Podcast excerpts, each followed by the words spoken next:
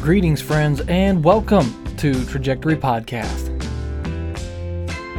I'm glad to be back with you guys today, where we'll be talking about trying things for God. But first is our moment of positivity. Today I was thinking about how cool God's system is. We live in a society that tends to cheer for underdogs. We want the smaller man to win, the girl with braces to get the guy, the Jamaican bobsled team to come in first.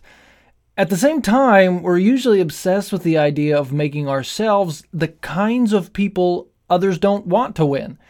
I mean, who doesn't want to be Tom Brady, right? So we cheer for losers, but we don't want to be losers. This actually fits into our faith. Jesus' most famous sermon starts off with, "Blessed are the poor in spirit, for theirs is the kingdom of heaven." Basically, God favors, and yes, I said favors, people who don't think that they are the stuff. Another passage says that God chooses the little things to make nothing out of big things.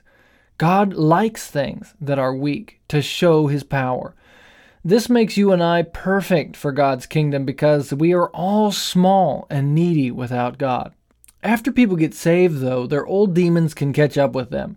They can think that now that they are God's person, they should become dominators and kings and better than other people. God hates that. This week, hold on to the roots of your faith. You're not all that. God is the only celebrity in Christendom. Everyone else is an unworthy servant. Keep your eyes on the King and learn to serve others. That's our moment of positivity. Okay, before we get started, I want to just thank you for sticking with me as we went through the Parables of Jesus series. I'm now done with that series. If you haven't listened to those and you're just joining us, I'd encourage you to scroll down a little and give them a listen. Next week, we'll start our series on James. I love James. He's super practical about faith, and I think we can pull some really awesome stuff out of there. In the meantime, I thought I'd spend today talking about one of my favorite subjects, which is trying things for God. So this is sort of an interlude between series, and I hope you enjoy it. Several thousand years ago, there were these two guys. One of them was named Jonathan, and the other is referred to as Jonathan's armor bearer. The two were hiding out, part of an Israelite army that was very afraid of the Philistine army. After finishing all the smoked oysters and Ritz crackers, Jonathan had an idea. He looks at his armor-bearer and says, "Let's head over to the Philistine outpost and fight those guys." And the armor-bearer says, "Okay, I'm with you. Let's do it."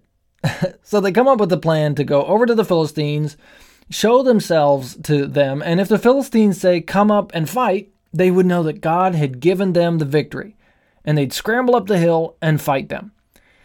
So they did this, and the Philistines did call them up, and this is what the scripture records as happening in 1 Samuel chapter 14, verses 12 through 15. "The garrison hailed Jonathan and his armor-bearer and said, 'Come up to us, and we'll show you a thing.' And Jonathan said to his armor-bearer, 'Come up after me, for the Lord has given them into the hand of Israel.' Then Jonathan climbed up on his hands and feet, and his armor-bearer after him. And they, the Philistines, fell before Jonathan, and his armor-bearer killed them after him. And that first strike which Jonathan and his armor-bearer made killed about 20 men within, as it were, half a furrow's length in an acre of land. And there was a panic in the camp, in the field, and among all the people. The garrison and even the raiders trembled. The earth quaked, and it became a very great panic." So basically, Jonathan comes up with the worst strategy ever and is like, "Hey, God will help us, I hope," and God does help them. And the result is absolute victory, accompanied by some pretty miraculous stuff like an earthquake, right? And Jonathan and his armor-bearer kick butt. It's awesome. So that's our introduction. And I'll follow that up with a few questions. How big is your God? How rich is your God? How victorious is your God? And how dominant is your King? We live in a spiritual culture where we try very little for God. And the only thing I can think of that makes sense for being the reason for that is that we either don't think that our God is big, or we think that he is big but doesn't want to help us. Both these ideas are absolutely wrong. Check out Isaiah chapter 40, verses 27 through 31 with me. It says, "Why do you say, O Jacob, and speak, O Israel, my way is hidden from the Lord, and my right is disregarded by my God? Have you not known? Have you not heard? The Lord is the everlasting God, the creator of the ends of the earth. He does not faint or grow weary. His understanding is unsearchable. He gives power to the faint, and to him who has no might, he increases strength. Even youths shall faint and be weary, and young men shall fall exhausted. But they who wait for the Lord shall renew their strength. They shall mount up with wings like eagles. They shall run and not be weary. They shall walk and not faint." Not only is God the hugest being and the most powerful one, he is also ours, at our rescue and help for each and every need, especially the ones that arise while we are serving him recklessly, like Jonathan. Peter acted like God was big when he jumped out of the boat and walked on the water with Jesus. David acted like God was big when he fought Goliath. Gideon acted like his God was big when he fought a huge army with just a couple hundred guys. You see? As you guys get busy doing school this semester and working your jobs, I think it would be cool if you spent some time thinking about a crazy thing you could try for God. I talked to a businessman and I asked him, "Listen, if I had endless resources and offered to back your business endeavors, how likely would you be to try risky business moves that have potential for a high reward?" He said, "Well, very likely. If I could try something like that and didn't have to put up my own money, I'd do that in an instant." Friends, you and I are living on borrowed time. And the Bible says that God has blessed us in Christ Jesus with every spiritual blessing in heavenly places.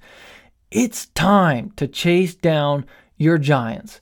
It's time to embark on a risky business endeavor. All right, let's make this practical. If you lived like God was big and wanted to help you, what would your next steps be? I personally would start an inner city ministry for kids from broken homes. I would also kick my cell phone addiction and learn to not be afraid in social situations where I don't know people.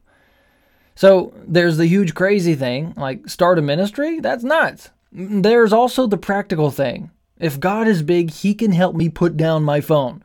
And then there's the relatable thing. I don't like social functions where I'm the stranger. But if God is big and he's mine, what do I have to be afraid of? Isaiah chapter 41 verse 10 says, "Fear not, for I am with you. Be not dismayed, for I am your God. I will strengthen you. Yes, I will help you. I will uphold you with my righteous right hand." What are you afraid of today? When's the last time you tried something for God? Take a second just now and ask God what he wants you to try. And then try it. I bet you'll be amazed by the results. Hey, thanks for joining me for another episode of Trajectory Podcast. Look forward to next time. In the meantime, may God richly bless you.